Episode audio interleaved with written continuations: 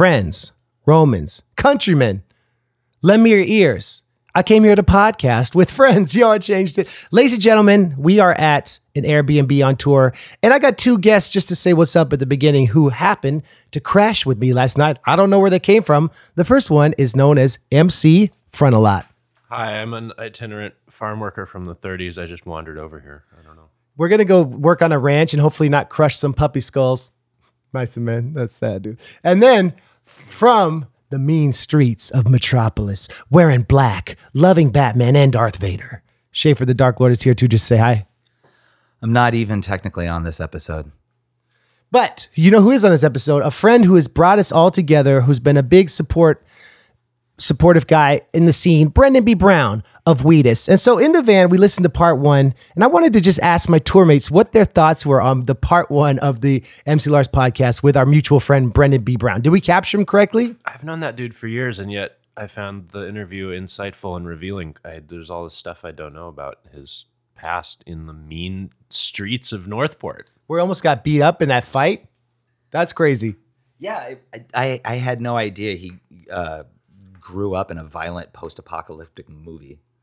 What I liked about the interview was his talking about, you know, how much he was dedicated to playing guitar on the weekends. And you really could see in, like, you know, that t- ten thousand hours or whatever, that's that Malcolm Gladwell idea that if you do something enough, you become a virtuoso. And he he kind of reveals it. Kind of like these fools I'm touring with. So uh, they're not fools. So uh, I'm out with Schaefer the Dark Lord, Mega Ran, and M C Frontalot. Mega Ran's not here because we stayed in Phoenix last night. This is his hometown. Don't worry, I won't say his address, but I will say he's a great guy. It's at the corner of... No, don't say it. Oh. It's the corner of, of doom and catastrophe. That's a reference to an old Frontalot song. It, typical Lars accuracy, you have nailed my lyric. Thank what is it? Do, what is it? Dude and catastrophe? Whatever. So, so we had this joke in, on tour where I'll, I'll quote people's songs like wrong, and they'll be like, oh, that's not it. Oh, your passion about my project is not vindicated because you got it wrong. No. And then and then we quote, but then it's become this joke where we quote each other wrong on purpose. And uh, anyway, okay. So we also got to hear the new Frontalot album that drops December seventh? third? fourth? Or I don't even know. But, like that. Or, and then Schaefer's new album came out. But enough of that. I want to give a shout out to the Patreon supporters. We got some new supporters this week. Shout out to Belmura and Yvonne Hork. Y'all are very supportive, and you have the two two of the coolest names of any of my Patreon homies. Also, we're doing the Chronicles of Narnia, so we got the horse and this boy coming out. Also, guess what's up? I want to give a shout out to Logan and Kirsty, two O G Patreon supporters who've been down for the cause for a while. So anyway, without much further ado, I'm going to play this interview with Brendan B. Brown. Afterwards, we're going to debut a, a Wheatus song, which uh, isn't actually on Spotify yet, that Matt, the bassist, sent me, that they asked me to play. That's tight, right? Exciting. Yeah, so new Wheatus jam, friendship, and this this episode goes into his dealings with the major labels, how he kind of like navigated his way to have a hit, what it was like making the video, and then the fallout for when, oh no, we only sold twenty-five thousand copies, whatever, oh no. And Brendan was like, wait. He's like, maybe I should get a day job. And they're like, okay, you sarcastic punk. And he's like, no, I should get a day job. And I don't know about this. And guess what? twenty years later, Brendan B. Brown is still crushing it. Let's get going with the episode. And uh, afterwards, we're going to end with some final thoughts, y'all.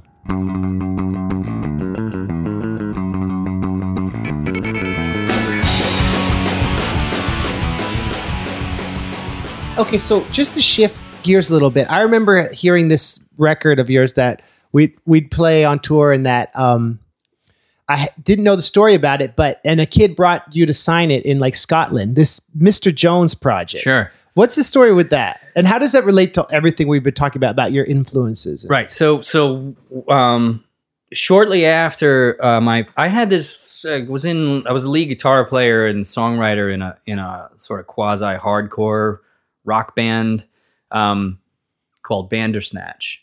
And that was where I discovered Walt Mink. Those guys had somebody had somebody knew Dave Hill. Somebody had gone to school, gone to Fordham with Dave Hill, and we wound. I wound up becoming a kind of Sons of Elvis fan. And anyways, long buried story.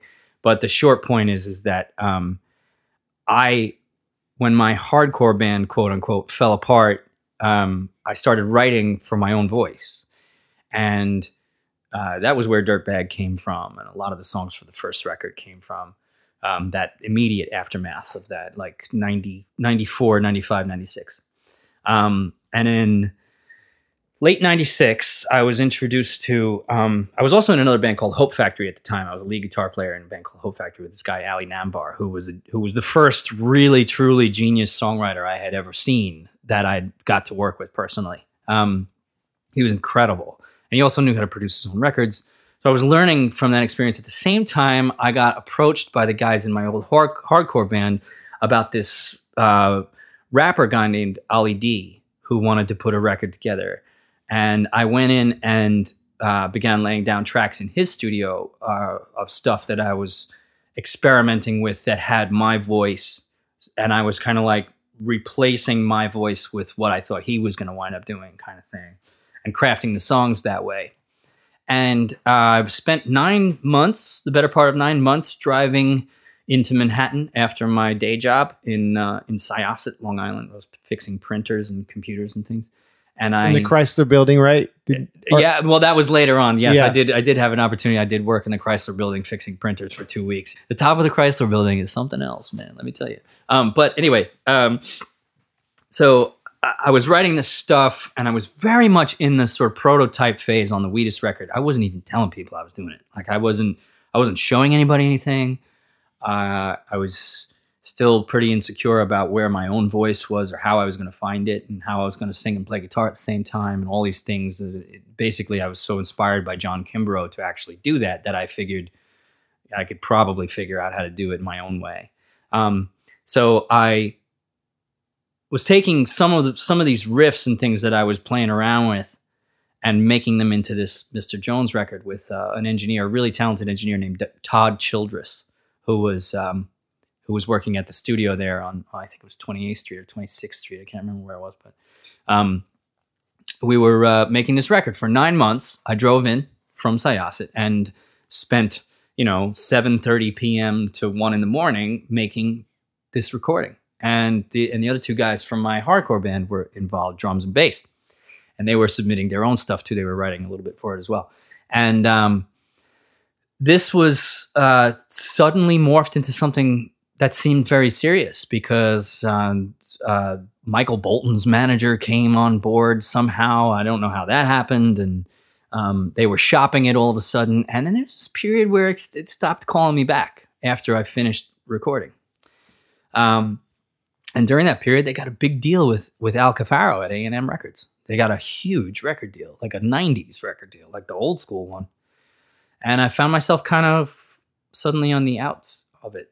I was on the outside looking in after being in the studio the whole time. And I had failed to have the conversation about securing my part of the financial side of the whole thing.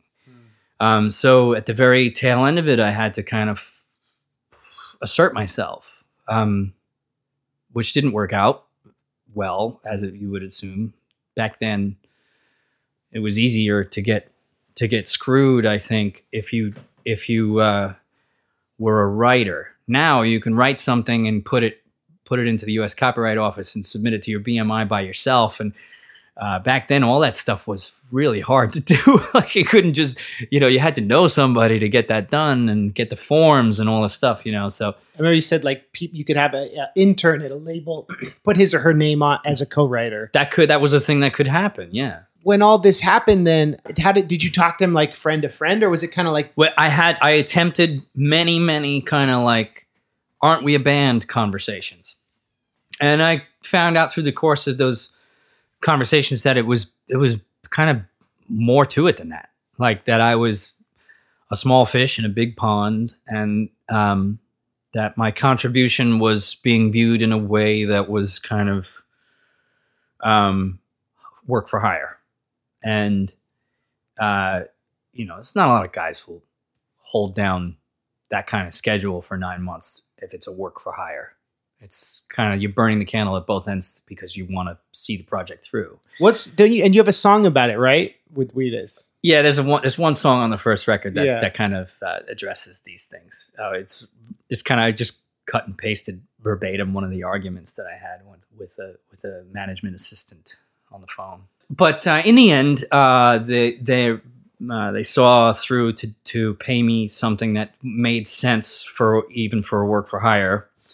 And uh, with that money, I bought the first three recording decks for album one, uh, the first Wheatus record. I bought three D A thirty-eight machines, Tascam machines, and I bought a, a Joe Meek preamp and a fancy microphone and a couple of other things to, to get me started on on truly making multi-track demos of album, what would become album one. And quite a bit of that survived and became album one. So even though you were, even though it didn't work out as well financially as it did for for him, it it was able to launch your being able to create and own your master, right? I, I am actually grateful for the experience because I was in I was in a studio for a very long time, getting a really firsthand information on how to engineer a record from Todd, and um, and paying close attention and absorbing it all. And then on the heels of that, I got firsthand information of how the record industry works,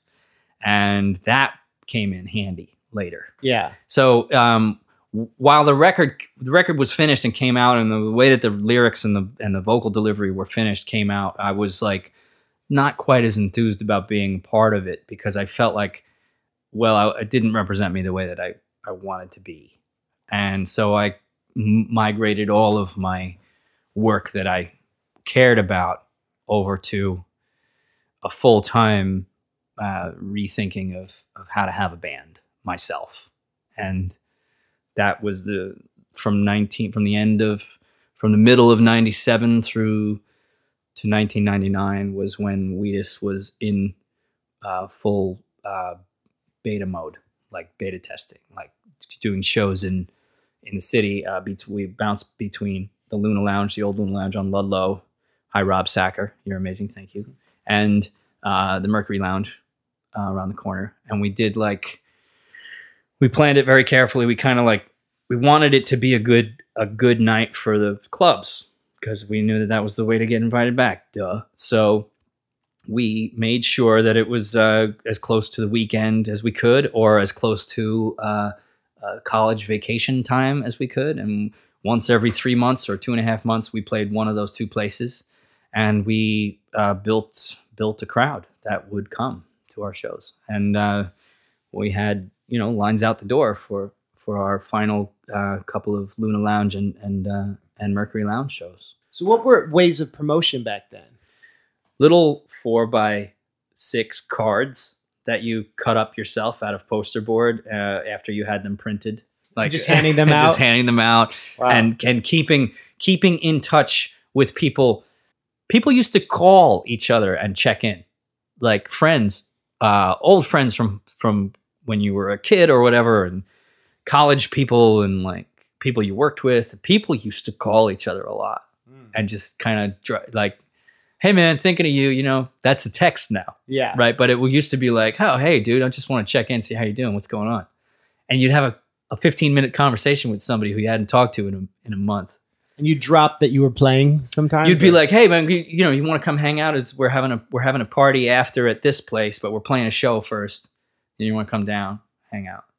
Because mu- music really drove the culture and drove like it drove a, a, a social need, right? Kind of, we kind of saw the show as an opportunity to get together with people we knew to hang out with them. Yeah, and we made sure that there was a place to go afterwards where we were going to kind of burn it down a little bit, you know, so that it wasn't just a hit and run, so that there was a real social engagement happening. So the seeds of this then led to your your first deal, right? Yes, like, and I should yeah. mention.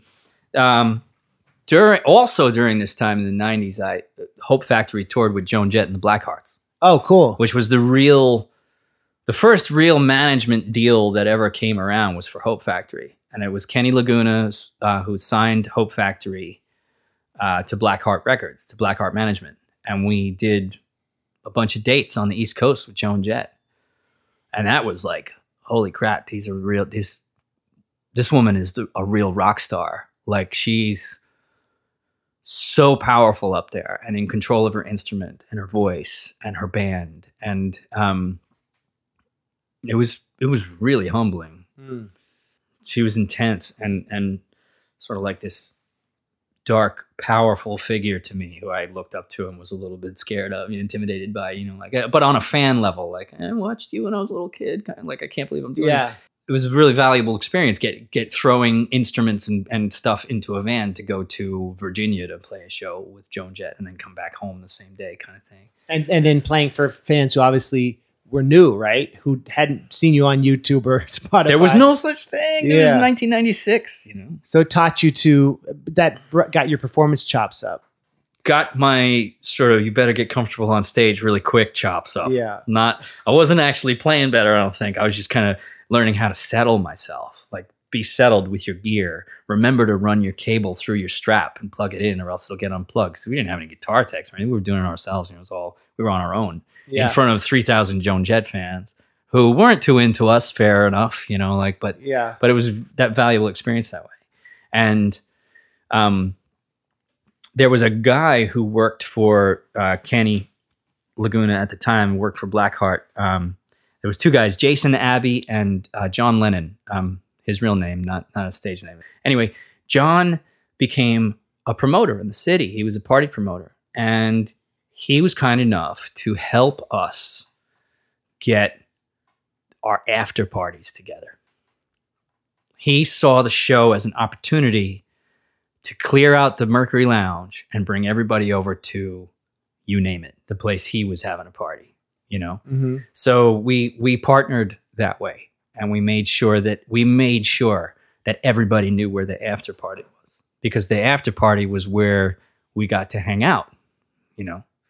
And at the time, New York City was still a place where your gear got stolen out of your car if you parked it there. So that happened a few times, you know. Like, mm-hmm. the, but that was the price you paid for going into Manhattan and utilizing this this energy of the city and this mechanism of the city to advance your cause, you know. Um, so yeah, it was totally worth it. So uh, the label people saw you and they saw the buzz and they heard the songs and. Uh, yes, exactly that. Yeah. Somebody who somebody who knew somebody who knew somebody who worked at Columbia Records found themselves at an after party, okay. Not the show, the after party. And then the following show... Were people wearing like Wheatus shirts and... People were carrying around burnt C Ds that I had burnt them on my C D burner. Okay, because I was awesome. gi- I was giving them away. Apogee C Ds, the gold, old gold Apogee C Ds. I was burning on a on a tower and giving them away. Of early versions of Teenage Dirtbag and a couple of other songs. We called it Teenage Dirtbag and Friends. And... and... uh, uh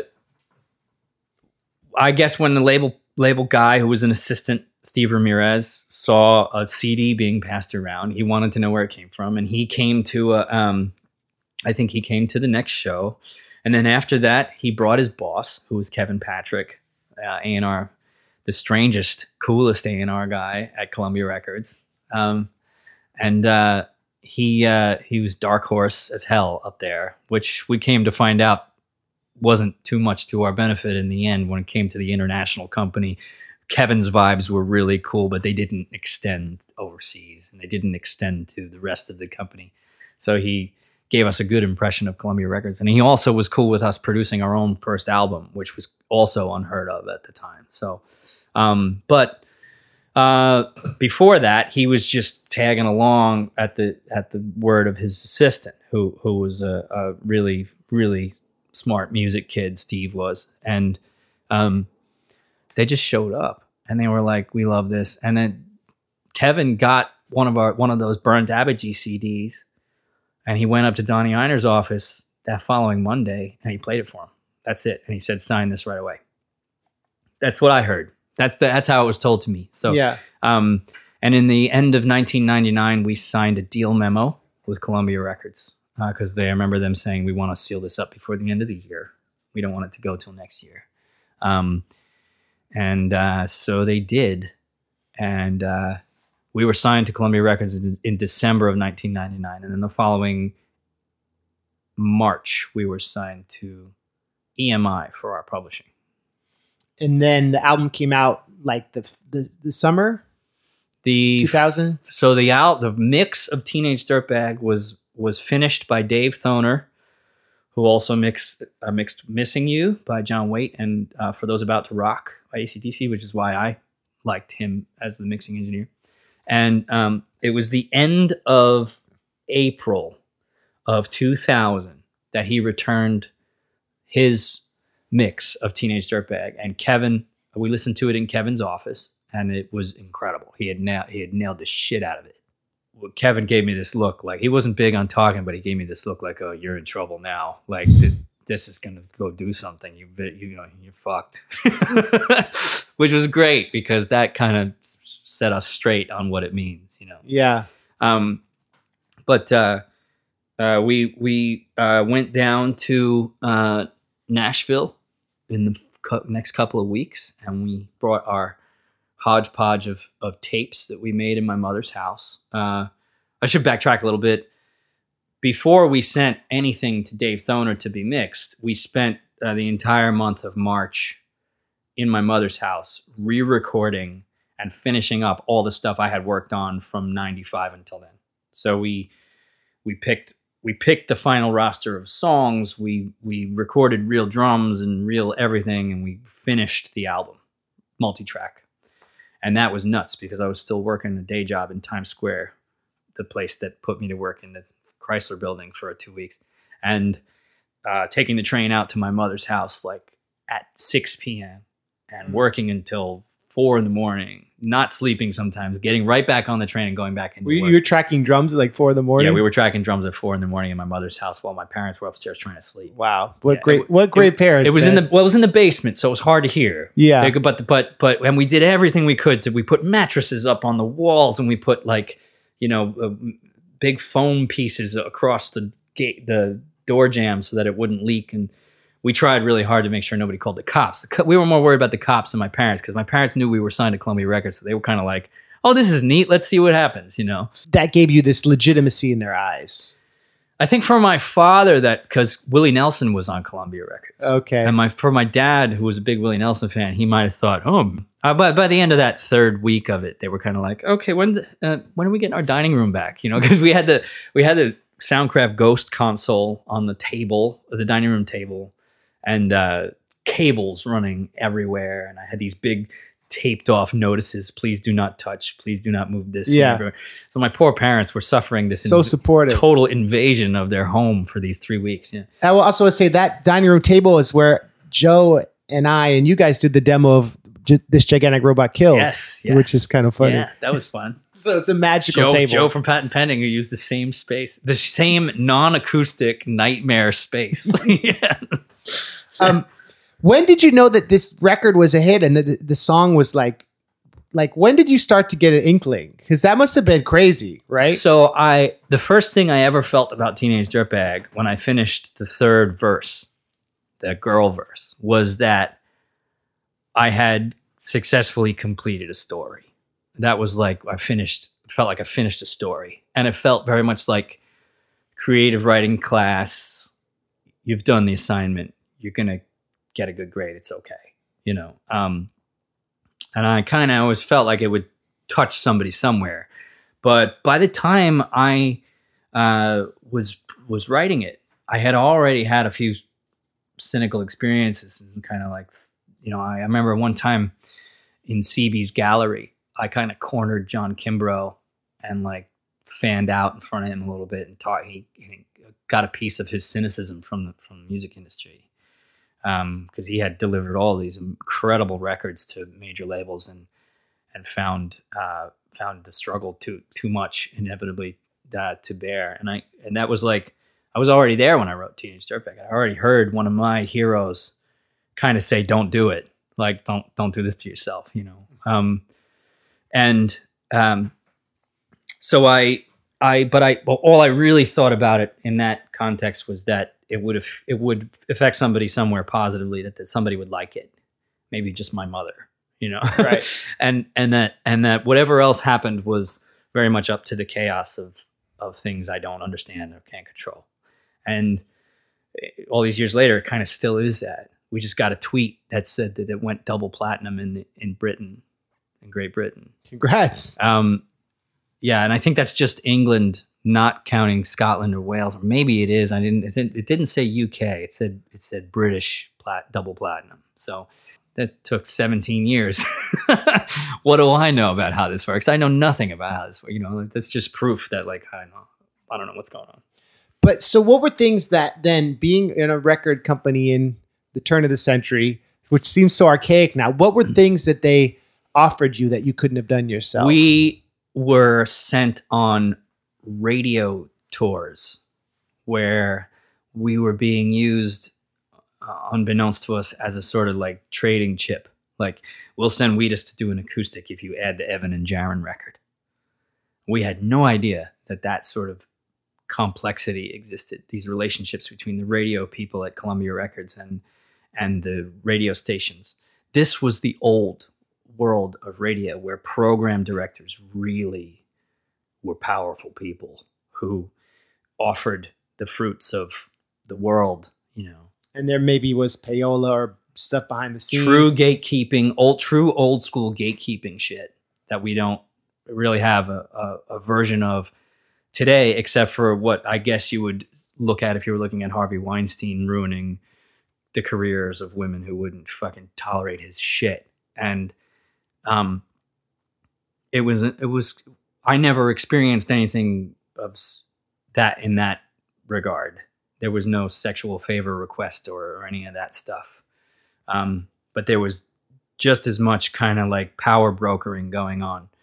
Um, And I think that that would that would come off as sort of like, why would you even why would you even have to deal with that today? Like, why don't you just put it on, just go on your Facebook page and build it, be be a YouTuber and build your fan base on YouTube. Like, why would you fuck around with these people? Why would you talk to anybody? Right. You know, um, and also uh, the way we had this, we had our first week of sales in America. We came in at like nineteen thousand eight hundred twenty-four records sold or some shit like that. nineteen thousand and change. And uh, there was this heavy disappointment. Oh, you know, we didn't break the twenty thousand psychological mark. You know, we didn't first, first new bands, like, you know, you got to do twenty thousand or else. Can you fucking imagine selling twenty to nineteen thousand records in your first week today? Yeah, yeah. Like, unheard of, you know. As a new band. As a brand new, nobody ever heard of your band. Like, yeah. Um, well, and, and you, you've always said how, like, Napster and the advent of M P threes were like, first of all, it was very present on those servers, and a lot a lot of people attributed to Weezer, didn't they? I remember we when we were having that meeting about the psychological barrier, it was on the phone. They were like, oh, we, you know, that's why they weren't calling us in to sit down, because it was not it was, was lower than they had expected. They said uh, the thing about the not breaking the barrier of twenty thousand, and I said, well, what is, what is is there anything going on, on on Napster or LimeWire that you could take a look at? Like, is it, can we look at any of that? And they had no idea what I was talking about. They were ah. like, they were like, what? To see, to show that the single was reacting. Yeah, like like like like what's, you know, what's the reaction? And um and it, that, so that was it was all it had all happened that summer. Like, the whole ah. thing had happened that summer. The timing was so strange. And in some ways, really fortunate, because we immediately began thinking that we were in the wrong relationship. This label thing was like kind of, I don't know, man. And I remember the guys who worked at the computer company I worked at called A S I. They were telling me, you know, I'm not sure, man. Music is software now. And this was like nineteen ninety-seven, ninety-eight. They were saying stuff like, music is kind of software. It's not like a, it's not a thing anymore. You know, it's going to be on servers. It's not, this, it's not going to work. Like, it's not going to work like like it used to.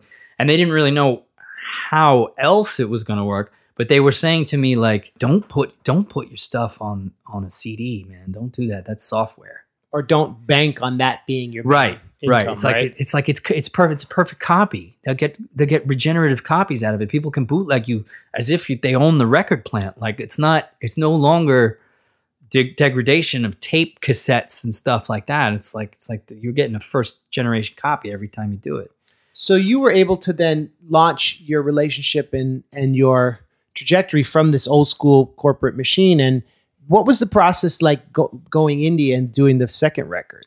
The second record uh, was written and began recording less than a year after the first one. We were in Australia because it, we, we went through this period following the record coming out on August eighteenth, I think it was, two thousand. We were on tour with Zebrahead. we were on tour with, and that was a radio tour. So it was like whatever the call letters, uh, whatever the uh, frequency of the radio station was the price you paid for the ticket. Okay. ninety-three point five was like ninety-three cent tickets, like, and so on. And we did a month on the road with Zebrahead. We, I look back and I, and I wish that we could have been kind of like better touring partners on that. Cause we, we were kind of in this weird spot where we were getting the middle finger every night from, from people in the front row.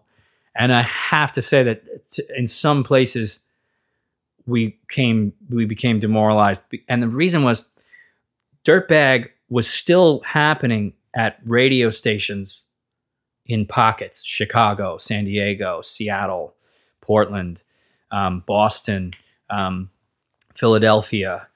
And we would pull into this market and Wheatus would have a fucking like five a.m. call to go into the radio station and do a morning show. Then we would have a sound check right after that that we were late to. And then we would have a show that we were late to. And it was like we couldn't catch up with the way that the tour was routed, was routed for a band that got to sleep until eleven a.m. And we were waking up at five. And we were totally sleep deprived. All of us had bronchitis. And mm. and it was like there were periods where it was imp- literally impossible to do what we were what we were set up to do, what we had been sort of tasked with. I don't think Zebrahead saw the best of us. I think they saw a lot of like bleary-eyed, like irritated, like first-timers. And they'd been out, Zebrahead had been out a lot. Yeah. They were a lot more experienced than we were. And it, we missed an opportunity to learn from them a bit. And you um, were on, you were sharing a bus with them? Sure. Yeah. Yeah. We were on a, there was twenty-one people on a hockey bus. Wow. twenty-one guys. It was fucking nuts. After that, we, we hooked up with uh, S R seventy-one. They were cool. And Eve Six were cool. These are all bands that I mentioned before. The Spotify playlists are now based on that tour. Right. And we kind of got, got a little bit better at it. And then uh, we were set up to do tour dates all the way up through Christmas. And Zebrahead, uh, not Zebrahead, sorry, Eve Six pulled their tour dates. They, they canceled them. And we kind of made the tactical error of picking them up. We said, this may be the last time we get to do this. We want to stay on the road in America for another month. Let's let's do it. Let's pick up all the tour dates. Without them? To, without them. Yeah.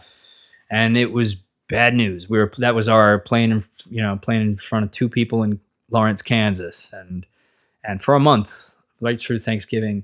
And then the first week of December of two thousand, Kevin Patrick called me and said, "You are quadruple platinum in Australia. And we, and you have to go there," he said.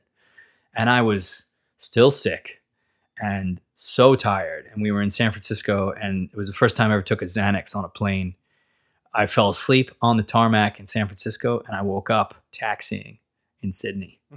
Oh my gosh. I was like, I missed the whole, like, you know, thirteen That's hour. That's great. Flight. Yeah, it was, it was pretty interesting experience. That was your first time in Australia then? First time in Australia. And we went from playing in front of two people to playing on television.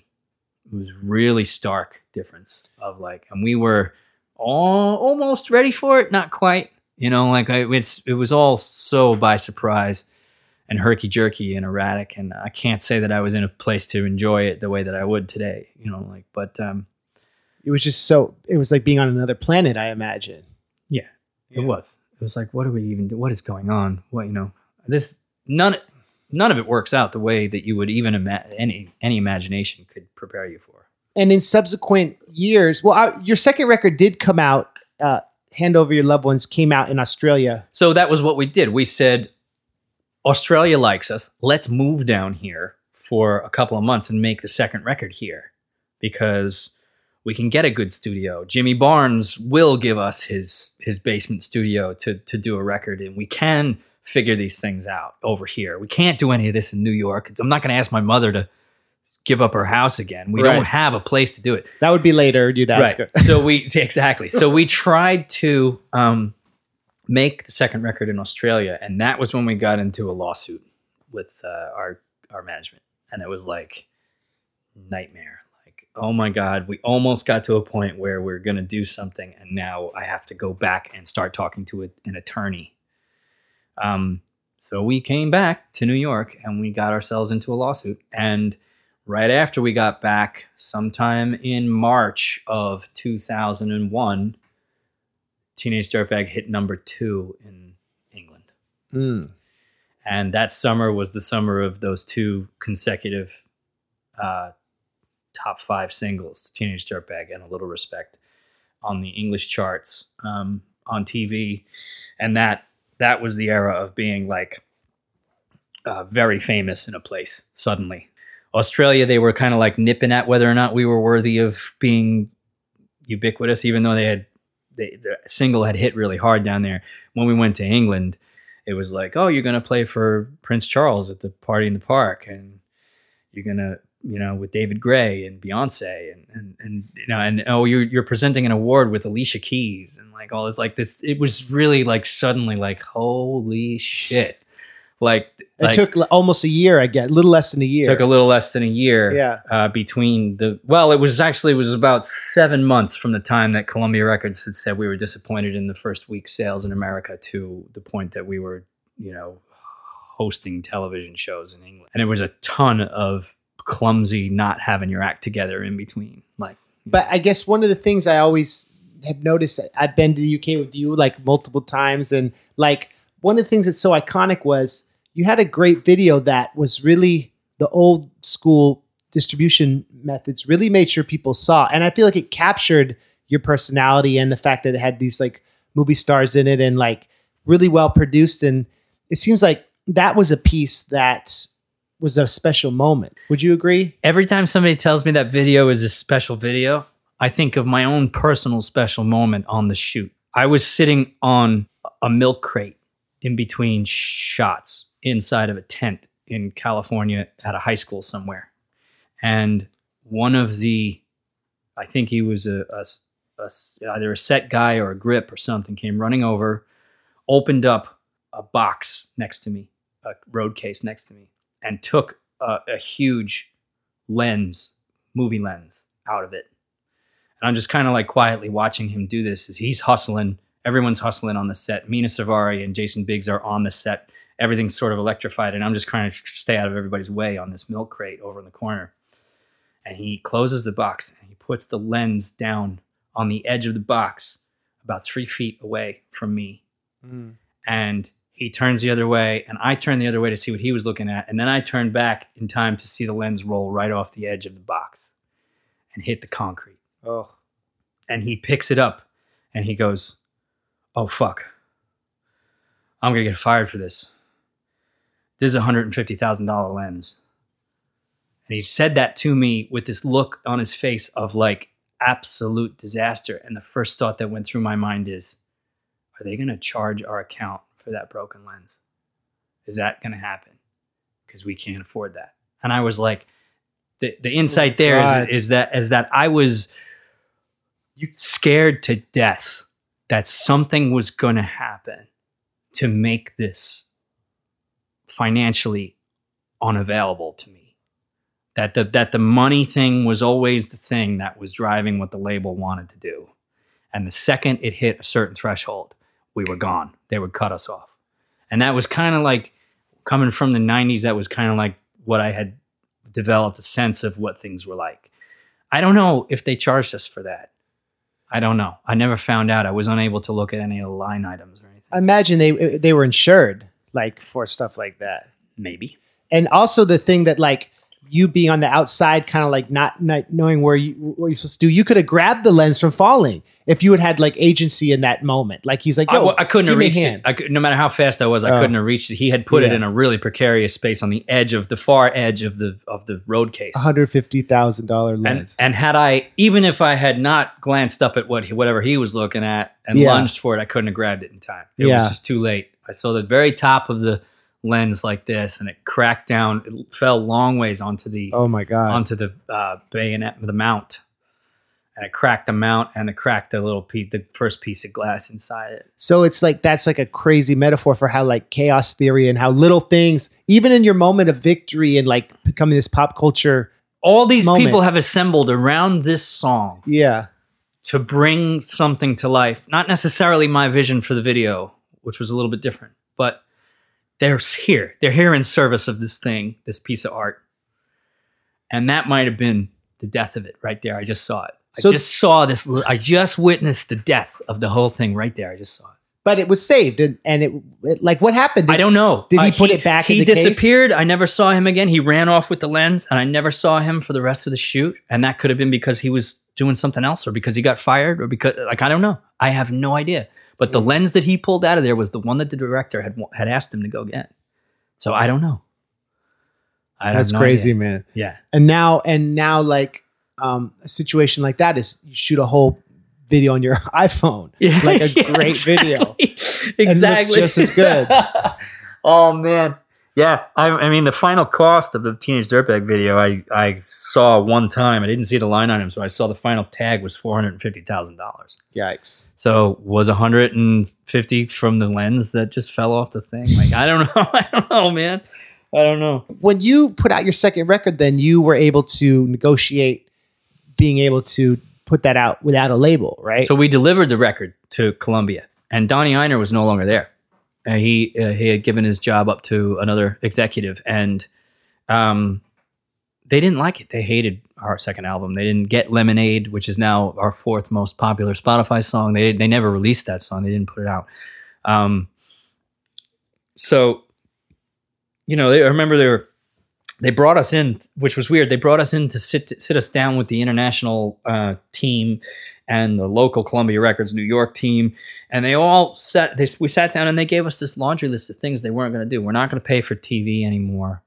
We're not going to. Uh, you're not getting an American release. We're not releasing your album in the States, um, which then stopped us from getting our second publishing advance. We had recouped our publishing. Our publishing advance recouped in six months. We were like a successful, with the exception of that video, which cost so much money, we were close to being on the recoup side of our first record deal, which was also unheard of. Right. Probably because we made it for, for peanuts in my mother's house. Yeah, yeah. But but anyway, the uh, they gave us this list of stuff they didn't want to do. They're not making they're not making a video. They're not going to do a touring budget at all. They're not going to put it out in America. And it was all a list of like, this is it. We're not doing this. Um. I think that they wanted me to go and record a third album because we were signed for six. I think they were trying to get me back into the studio for more material. Um, to see if they were feeling it. Right. Yeah. Well, no, I mean, they just, I don't think, I, I don't think the feeling it was, I maybe they didn't even listen. Right. You know, maybe somebody had listened and said no. And that, that infected the rest of the company or something. I don't know. But um, at the end of uh, them reading us this list of, of We're Not Gunnas, They, uh, the guy who had replaced uh, Donnie Einer looked at me and said, "Well, you've been quiet, Brendan. What do you know? What do you think? What are your thoughts on this whole thing?" And I said, "Well, if you're not gonna if you're not gonna put the record out, I should probably go see if I can get my day job back." And I wasn't being a smartass. I was just like scared, being practical, scared about money. I was just scared about money. Yeah, you know, I, I lived on the Lower East Side in a very expensive at the time apartment um, in. Uh, In on Avenue B in fourteenth. I mean, and I'm saying expensive. It, it would make today's rent look like nothing, but it was still very expensive for me.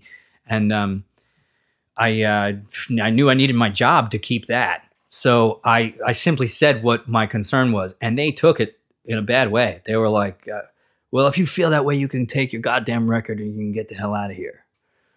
And um, that was them saying, "We release you. You're gone. You're done."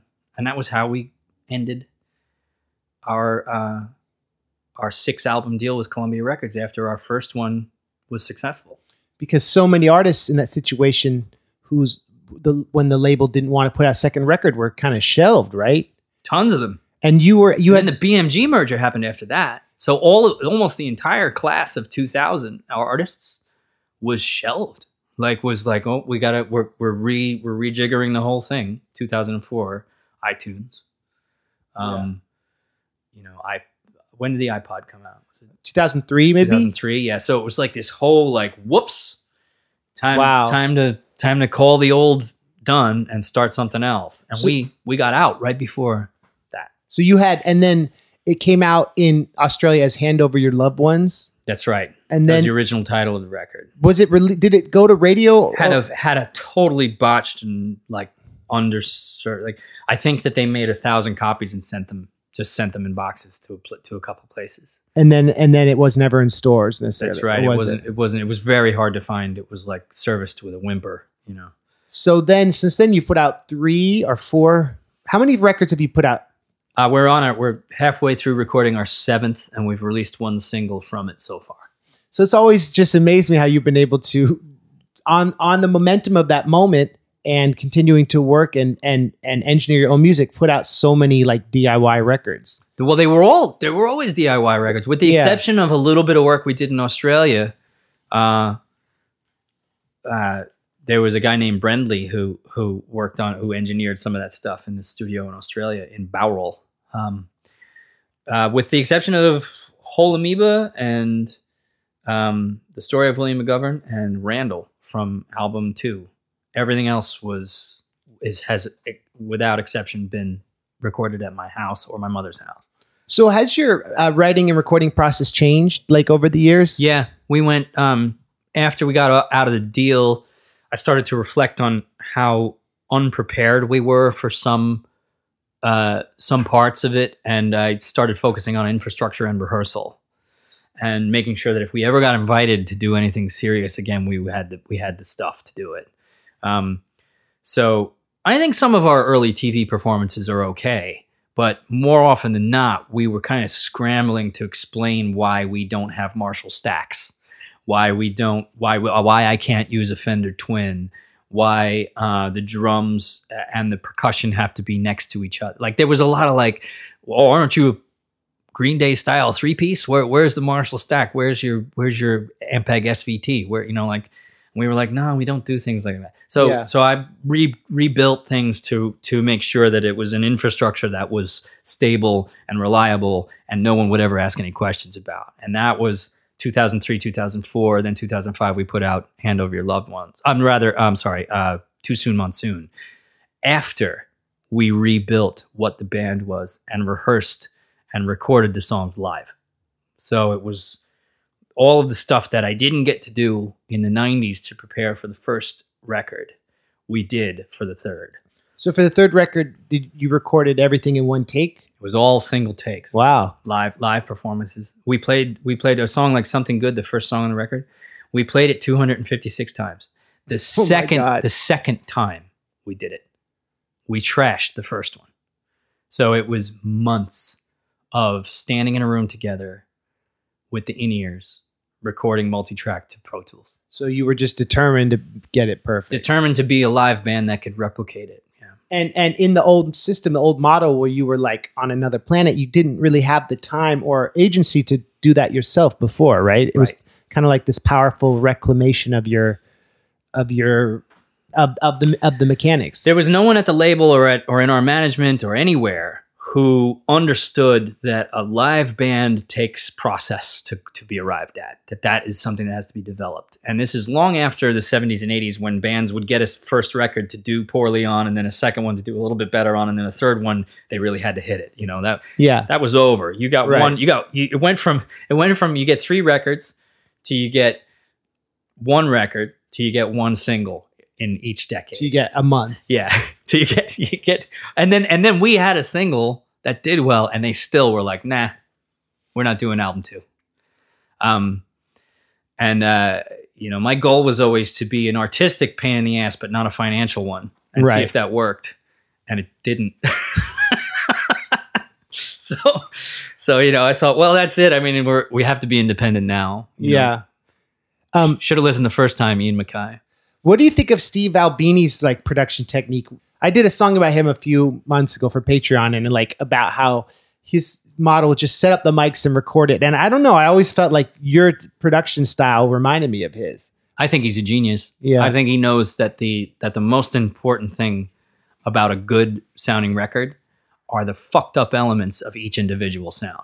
Not the not the hi-fi clean awesome elements. Yeah, there's a place for that in some recordings, sure. Uh-huh. But he is may, way more interested, in my opinion, anyway, in what is what's going on, what's going into that microphone that's that would that is wrong, that is interesting wrong, quote unquote, off the technical map.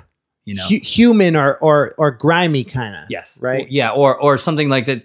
Something that isn't cut like a cookie, like some something weird. Like, why is this snare dr- this snare drum doesn't sound like a snare drum on its own necessarily?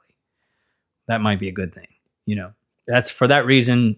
In Utero, although those aren't his favorite mixes, In Utero is my favorite Nirvana record. I didn't like, um, never mind. When I was in high, in college and it came out, I didn't. I wasn't. I was like, this sounds glossy, sounds really pretty and polished.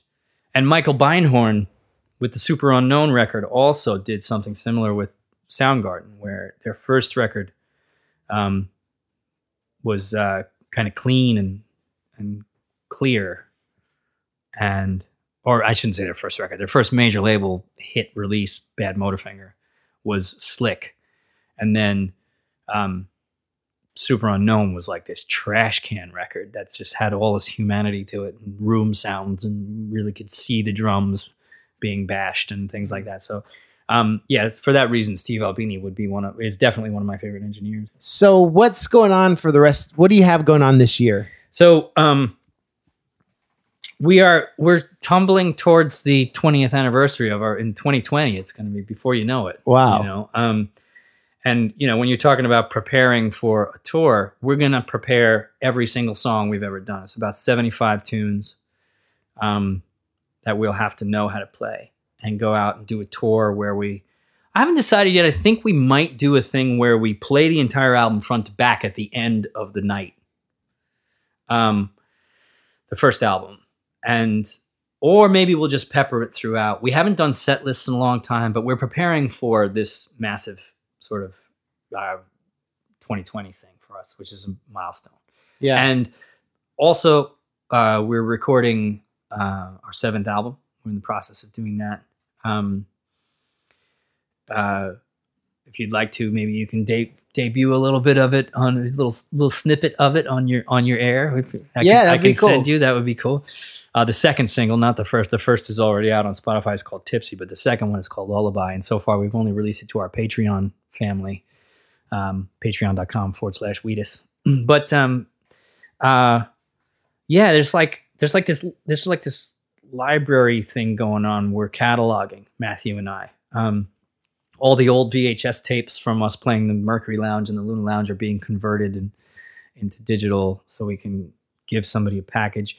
And, um, the documentary, You Might Die, eighty Lane and, uh, Ian, uh, Ian Jones are making a, a documentary. I think I us. I talked to them for that. Maybe did you? Maybe. Yeah. Have they been working on it for a few years? Yeah, it's been it's been going. It started. They started following us around on a tour bus in two thousand eight. I will, I want to end with one story that you told me that always struck me as like a amazing story about how life can be so random and how like those moments where you connect with your heroes and things bigger than you are the things that like really resonate and. The, your story you told me about meeting Kurt Vonnegut is is a really cool story. It was the summer of nineteen ninety-three. I was uh, my uh, friend from high school. Had, his parents had a little bungalow on the north side of Southampton, which is where the people who worked and lived there year round lived. This tiny little house, cute little home that they had, and um, we used to go out there and like kind of like just drive past the rich people and just look and stuff. Um, it was like four or five times we went out there to hang out. And one of those times, like I said, it was the summer of ninety-three. Um, I was, uh, I had a, I had a mohawk, long hair, rest of my head shaved, long hair in the center and like stra- straggly, like grunge hawk from nine, circa ninety-three. Fishbone hair, I, I would, I would have called it at the time. Yeah. And, um, Angelo Moore was a, was a big hero of mine. Anyway, um, his parents got tired of us hanging around the house. They're like, here's twenty dollars and the keys to the Honda. Go take, go drive into Bridgehampton. There's supposed to be a, a, a fair there today of some kind. So Saturday afternoon, these two idiots popped into the, their parents' car and drove out to Bridgehampton, which was quite a bit more fancy and she-she than the place that we were coming from. Um, And we went to the Bridgehampton Public Library uh, because Chris wanted to buy some um, Vonnegut books. he was recently obsessed with Vonnegut from from whatever he was studying in Villanova. And I was only vaguely aware of who Kurt Vonnegut was. I didn't know anything about uh, Dresden and firebombing or him being a P O W or any of that stuff. Um, but uh, I followed, tagged along, and Chris went. We went up to the steps to the Bridgehampton Public Library, and we get to the top, and there's a cover fee you have to pay to get in. It's like twenty dollars a person or something. So that was that was going to be more than we had. So we, the security guard was kind enough to tell us that there was a used book sale happening around the corner in the garage behind the library. And so that's where we went, and we went down into this dusty garage. It smelled like mildew and, and squirrel shit. And uh, we, Chris picked up a stack, maybe nine or ten original first print Vonnegut novels. Um, and uh, and I when I saw how serious he was about it, and how kind of obsessed he was, I said, well, who is this guy, man? Like, what's what's his story, man? What, why, why do you love this guy so much? I was nineteen years old at the time. And he said, um, oh, man, he's uh, he's amazing. He's a science fiction guy, and he rolls his own cigarettes, and he fucking survived the firebombing of Dresden in a fucking some kind of like meat locker in the basement of a building held by the Nazis. So he was a prisoner of war. And he's going on and on and on and on. And he said, well, I said, well, what does he look like, man? He's like, he looks like Mark Twain. Check it out. You know, and he flips open this this super old first first or second edition of, of uh, was it Breakfast of Champions, I think. Big, it was a big book. It was a large size, and uh, is a centerfold. Well, not a centerfold. The, what was the back panel? Uh, oh, like the ja- dust jacket flap. Yeah, dust jacket flap had yeah. a picture of Vonnegut lying on the grass in a sort of tweed sweater, um, and a button-down shirt, and like having smoking his own rolled cigarette with the t- Mark Twain mustache and the whole nine yards. And I thought, oh, that's a that's an interesting looking guy. And I looked up from the paper. We're standing there on the green, and Kurt Vonnegut is walking towards us. It was him. And I looked down again. I thought, I better be right about this, because I'm not going to say that this, you know. And I looked up, and it was him. And he and I said, and there he is. And I pointed to him. And no sooner did I point it to him, he took the book out of my hand. Kurt did. And um, Butler, at this time, my friend Chris Butler, hadn't said a word. It was just... Uh, like, you know, yeah. Just shock, yeah, you know, just utter shock. And he was basically wearing the same thing he was in the picture, which was crazy. And he's flipping through this book, and he's looking at these two idiots with the cut off jeans, you know, kind of early nineties fishbone hair. And Chris has this other version of a mohawk. Was he had curlier hair, so it was like Fido Ditto, kind of Fido Dido looking hair, like big hair. And um He keeps he keeps clocking us. He's flipping through the pages, and he's looking at us. And I kind of got the feeling he was he thought we maybe had an assignment on him or something, that it wasn't legit, that it was like these kids had been told that they have to go get some Vonnegut books. They don't. They're not doing it because they're interested. Mm. And uh, Chris kind of put that to bed by um, by saying, uh, I think he blurted out, like, "You're my favorite author. I can't believe this." You know, I think he said something along those lines, and he just kind of uh, uh, uh, in between. And I'm at this point kind of becoming like hysterical, like I'm kind of like giggling uncontrollably because it's yeah. so weird. Yeah, right. I didn't even know who he was. Yeah, I held his picture, and then I shook his hand, like uh, boom, boom, you know. And uh, I subsequently became enamored of his writing, not as much as Chris, but but I I am really into Vonnegut. And Um, I think he is the heir to to, the, to Mark Twain, the sort of like absurdist modern language guy. Um, and uh, Chris, I think, had a pen pal with him after that for a few years. Um, wow. Yeah.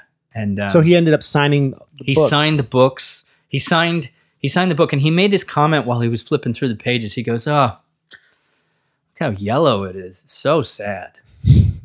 And uh, I had this weird college professor I, uh, in my last year of college, um, transcendentalist guy who was teaching us, and uh, and I had uh, he assigned Vonnegut at the end of this last semester, and uh, I had uh, gone up to him after class. He he went on and on about how Vonnegut was. was implying that nothing mattered, that it was all just a big nothing, and so on and so forth. Um, and like an idiot, I went up to this guy and I said, you know, I, I actually accidentally met Kurt Vonnegut uh, two years ago, and he expressed remorse at how yellow the book that the, the book that we had had become. And he had this real sadness about him. And I don't think that he thought it was all a big nothing. Like, I don't think that that's what, what he's getting at. I, I don't think that's true, you know. Um, and he gave me a D. After four A's on my first four papers for this guy, he gave me a D four- after I said that to him. Wow. He fucking tried to fail me. Did um, you write an essay about that? That? The last novel was Vonnegut, yeah. Yeah. Yeah. Wow, because he felt like you were Slaughterhouse Five. Did he think you made that story up, or he just disagreed with you? I think your... he had an issue with me telling him he. I didn't do it in front of the class. Yeah, I waited until everyone was out, and I p- relayed a personal story to him about what I thought Vonnegut was really like, and that I didn't take that from his writing. I refrained from arguing with him in class, and he still wasn't happy with me. Well, that maybe his his point in pointing out the yellowing of the pages is that it's a shame that things lose their luster, you know? But but but there's meaning in it too. Make me young. Make me young. Make me young. That's a good thing. That's a good note to end on. Sentimental. Yeah, man. Nostalgia. But that but I think that's a cool story, because it's like you, like he saw these two punk kids, like, obviously randomly having having a stack of his books, and he was like, oh, this is like a moment. Like, how many times do you think that happened to him in his life? Probably not many, if ever. I don't th- I would venture to guess that he never bumped into a pair of fucking like X generation idiots, yeah, coming out of a shishi garbage book sale uh, in Bridgehampton carrying a stack of only him. And ima- only him. Imagine if you'd gone to the other other book sale, you wouldn't have met him. Wouldn't have bumped into him. And you know what? He was skipping the one you had to pay for. He yeah. was headed directly for the garage where we had been. He wasn't right. even interested in going up those stairs. So Be- it wasn't, you know. Um, so he was lit. So was he, did he live out there? Like, did you research it later? Was like, uh, we, we found out that he'd lived out there. Chris got his address in the book that he signed, and he had asked him during our little, little conversation on the green there, uh, can I write you? And he said, yes. And he wrote, gave him his address along with the signature. And, um, cool. And he had a pen pal with him. He had a little pen pal with him for a while. This be- very special letters to hold on to. It's so dope. Yeah. Brendan Brown, Dude. thank thank you for coming and giving me so much time. I appreciate it. Thank you, M C Lars. Thank you for having me. And where is the best place for people to keep updated on the new Wheatus, Wheatus projects? Wheatus dot com and patreon dot com forward slash Wheatus. Also, uh, the Twitter account known as at Wheatus is the place that I am every single day talking to people. I uh, will answer any question or talk about any topic. Um, yeah. All right, cool. All right, check it out. And uh, thank you again. Bye. Bye. Oh, thanks for letting me use your mic too. Oh, sure. No problem. You, It's, it's yellow. I think you should have one. It's joyful. It's joyful.